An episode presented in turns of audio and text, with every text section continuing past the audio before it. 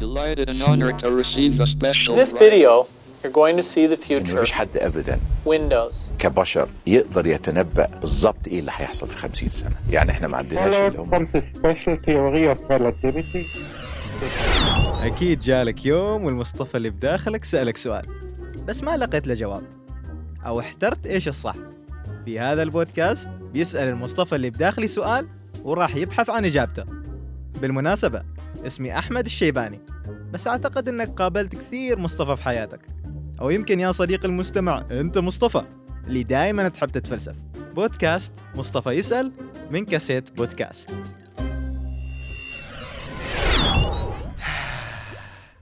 يا أخي العلم ممتع. تعرف كيف كان نيوتن يمشي؟ لا. إنزين أكيد بتعرف كيف كان ياكل. لا ولا أعرف. عاد مستحيل ما تعرف كيف كان شعوره لما طاحت التفاحة في راسه. لا قلت لك ما أعرف ما أعرف. يا أخي أنت وش تعرف؟ وأنت تعرف كيف يأكل نيوتن وكيف يمشي ومسمي هذا علم؟ يا أخي العلم واسع وممتد من اليوم من خلقة البشرية الين تحت شر يا صديقي العزيز موضوعنا اليوم غير لأننا بنتكلم عن العلم ككل وما بنخص هذه الحلقة فقط لجزء منه. إذا كنت مثلي يا عزيزي بتريد تعرف كل شيء عن العلم. لأني من يوم كنت صغير كنت أسأل ليش وكيف ومتى. المشكلة العلم لما تعطيه كلك يعطيك فقط بعضه ومستحيل تكون خبير في كل شيء إلا لو كنت فعلا مصطفى وبتاع كله. برأيكم كيف بدأ العلم؟ والله الجهل هو اللي يبدي هو اللي يخلي العلم يبدأ. العلم علمان علم أزلي وعلم محدث. أما الأزلي فهو علم الله سبحانه وتعالى ليس له بداية ولذلك لا يسأل عنه بكيف بدأ.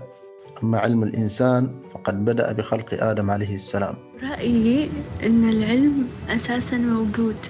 يعني من بداية الدنيا أصلا العلم موجود ولكن ما بالصورة المرتبة والمنظمة وهذه الأشياء. فوجد العلم لخلق آدم عليه السلام وذلك لأنه مكلف بعمارة الأرض. والقيام بأمر الخلافة ولأنه يحتاج لمواجهة معترك الحياة. هل أقدر أقول إنه العلم خاص بالعلماء؟ يا أخي أنا الحين جالسة أسأل ما جالسة أجاوب ل- لأن السؤال أصلا يعني subjective. النقوشات آه، والحضارات النقوشات ترى تعتبر علم يعني حتى لو كان مرسوم قرد هذاك يرمز إلى شيء. ممكن نقول إنه الفلسفة أو علم الفلسفة ظهرت بهذه الطريقة. عن طريق البحوث عن طريق التفكر والتأمل والتساؤلات آه، ورحلة البحث عن الإجابة في النهاية العلم أو بداية العلم آه، ما فيها بداية نفس الذرة ما نعرف شو بدايتها. فشيء لا نهائي. ممكن كذا؟ في حقيقة الأمر هذا السؤال اللي كان يشغل مؤرخي التاريخ والعلماء أنفسهم على مدى قرون من الزمن. كيف بدأ العلم؟ هذا السؤال اللي يرتبط حتما بأساس العلم وهو الاكتشاف عزيزي المستمع. عندما ننظر للآثار القديمة أو ذكريات الماضي نفكر بالتاريخ. وعندما نفكر بالمستقبل نفكر بالعلم. العلم اللي ينكر حقائق الماضي ولكن يبني عليه بعد. فالعلم تراكمي. لما كتب إسحاق نيوتن مبادئ العلم في القرن السابع عشر المعروف بمبادئ إسحاق نيوتن. كانت تعتبر قفزة علمية كبيرة نحو المستقبل وظلت ثلاثة قرون من الزمن. كحقائق مثبتة حتى جاك العم أينشتاين وقال لا لا يا جماعة تعالوا سمعوا نظريتي النسبية. ودمر أفكار الرجال عن الكون. يعني يا صديقي العلم صنع مع الوجود البشري للإنسان على مدى آلاف السنين من تقاليد ثقافية متنوعة. عام 2018 حاز الدكتور جيم إيلوراد على جائزة كولونيس روس للابتكار. عن ابتكاره علاج فعال لسرطان الجلد باستخدام نبات الأفيون اللي كان يستخدم في القرن الخامس عشر لعلاج الآلام ونزلات البرد والحمى وحتى الطاعون الأسود اللي اجتاح العالم في القرن الرابع عشر. وللأسف استخدم بعد كذلك كمادة مخدرة والإدمان. ومن الطب القديم للورش والحدادة وتربية الماشية والهندسة وعلم الفلك وغيرها. في المتحف البريطاني شفت أحد أقدم الإشارات القديمة على العلم ما تسمى بالكرة السماوية الآشورية وهي محفور آشوري قديم عثر عليه نتيجة عمليات التنقيب المستمرة حول العالم. في هذا المحفور خريطة دقيقة للسماء مقسمة لثمانية أقسام. واللي تمثل إحدى سماوات الليل فوق نينوى العراقية يعود المحفور ل 650 عام قبل الميلاد. بنشوف اليوم آثار لا تعد ولا تحصى واللي تدل على تطور الحضارات القديمة في العلم سواء كانت حقائق يعتد بها اليوم أو نظريات خاطئة. وخلينا نقول صديقي العزيز أن العلم موجود مع وجود البشرية. المختلف اليوم هو تطور العلم عبر كل تلك المراحل التاريخية. وعلى ذكر المراحل أعتقد لازم نمر سريعا على العلم والتحولات اللي طرأت عليه عبر العصور. ظلام دامس. ما في حولك ولا ذرة ضوء أكيد بتحس إنك ما مرتاح لأنك فقدت واحدة من حواسك. كذا العلم. إذا فقدت في حياتك بيروح عليك الليت والكهرباء. وبدل لا بس تفقد حاسة النظر بتفقد القدرة على التفكير والتجديد. وش جالس تسوي؟ اصبر اصبر اصبر تو بتشوف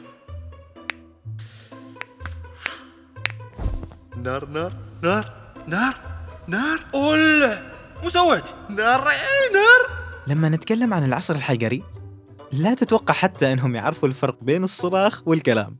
فأنت يا عزيزي مصطفى تتوقع إنهم ما يعرفوا شيء صح؟ لا يا صاحبي كانوا يعرفوا أكثر مني ومنك. معقولة؟ أيوه لأن الإنسان فضولي بطبعه. ما يحتاج مدرسة ولا دفاتر على أساس إنه يكتسب العلوم. علمهم كان يكتسب عن طريق الخبرة. صح إن أنت تعرف الحيوانات والنباتات وبعض صفاتها لكن أجداد أجداد أجداد أجداد أجدادنا كانوا يصيدوا الحيوانات هذه ويقتاتوا على النباتات شبه يوميا. بدل الخبز اللي تشتريه من المخبز والدقاق المثلق اللي انت تشتريه من الدكان. ومثل ما يقولوا الشياب العلم في الراس ما في الكراس. جميل. الحين عرفنا إن العلم ما فقط رياضيات وأرقام وحبر على ورق إنما هو شيء أكبر ويشمل الخبرات كذلك. فالصيد علم واختيار النباتات القابلة للأكل يعتبر كذلك علم وغيرها من الأشياء. كوبرنيكوس؟ سمعت أنك مؤلف كتاب. شش سكت سكت تودينا ورا الشمس. زين ها إيش جديدك؟ زين زين خليني أقول لك بس بيني وبينك النظرية تقول إن نحن اللي ندور على الشمس. ما الشمس تدور علينا. لا لا ماشي منه.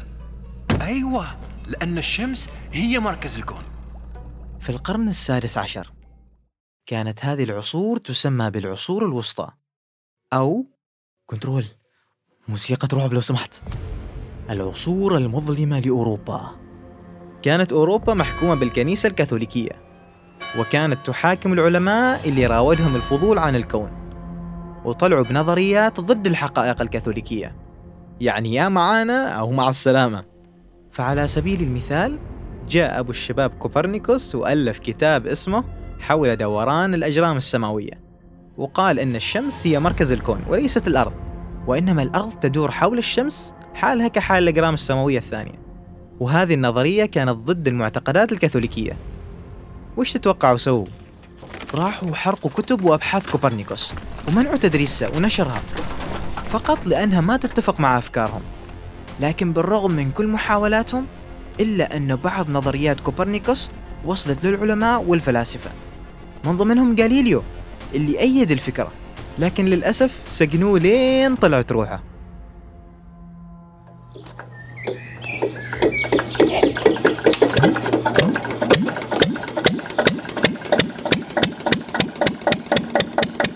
وصلنا الحين في القرن السابع عشر. لما انتعش العلم وصارت الآلات البخارية هي الموضة الرائجة. في سنة من السنين كان هناك حداد ألماني. صنع إبريق شاي محكم الإغلاق وفي يوم من الأيام جات أم ألمانية واشترت هذا الإبريق. علشان تطبخ الشاي والحليب وبين وبينك هي تضبط الكرك. كان بخار الماء يدفع غطاء الإبريق للأعلى. وإذا خلوه بعيد عن النار ينزل الغطاء مرة ثانية. وإذا رجعوه طبيعي أنه يرتفع الغطاء. كان ابن الأم الألمانية يفكر بهذا البخار كل يوم. مرة طالع مرة نازل مرة طالع مرة نازل. وكبرت الفكرة عنده. ولما صار هذا الطفل شاب اخترع أول آلة بخارية تسحب الماء من الأنهار. واشتهر هذا الاختراع بشكل كبير. وكانت هذه الشرارة الأولى للثورة الصناعية والمخترعات التكنولوجية وكذلك النهضة الاقتصادية. والحين وصلنا للعصر الحديث. وليومك هذا لا زال العلم يحمينا. ما بس من ظلمات الجهل ولكن بإذن الله سبحانه وتعالى بعد من فيروس كورونا. هذه كانت إضاءات بسيطة عن تاريخ العلم ومن رأيي أن العلم ما بدأ من شخص واحد وينتهي عند شخص آخر إنما هو سلسلة مترابطة. ما تستغني عن إحدى حلقاتها. أشوف ساعة يدي الحديثة من ماركة أبل. الساعة الحين ثمانية المساء. أنا جالس بمقعد خشبي له أربعة أرجل ويتسع لثلاثة أشخاص. أستمتع بأجواء الشاطئ. يعزف شاب عماني الموسيقى. وحوله مغني ومجموعة من الشباب وإيقاعيين وتلعب طفلة بلوحة تزلج. ومن بعيد واحد يقود كلبه للتنزه. يمشي الناس بأحذية مختلفة الألوان والأشكال. ويقودوا أشخاص آخرين سيارات مزودة بمحركات تعمل بالوقود. قرب مسار المشي. المضاء بالإنارة المعتمدة على طاقة الشمس. المسارات محددة بخطوط مستقيمة ومربعات إرشادية. تخيل أن يتوقف العلم هنا. شكرا لكم على الاستماع.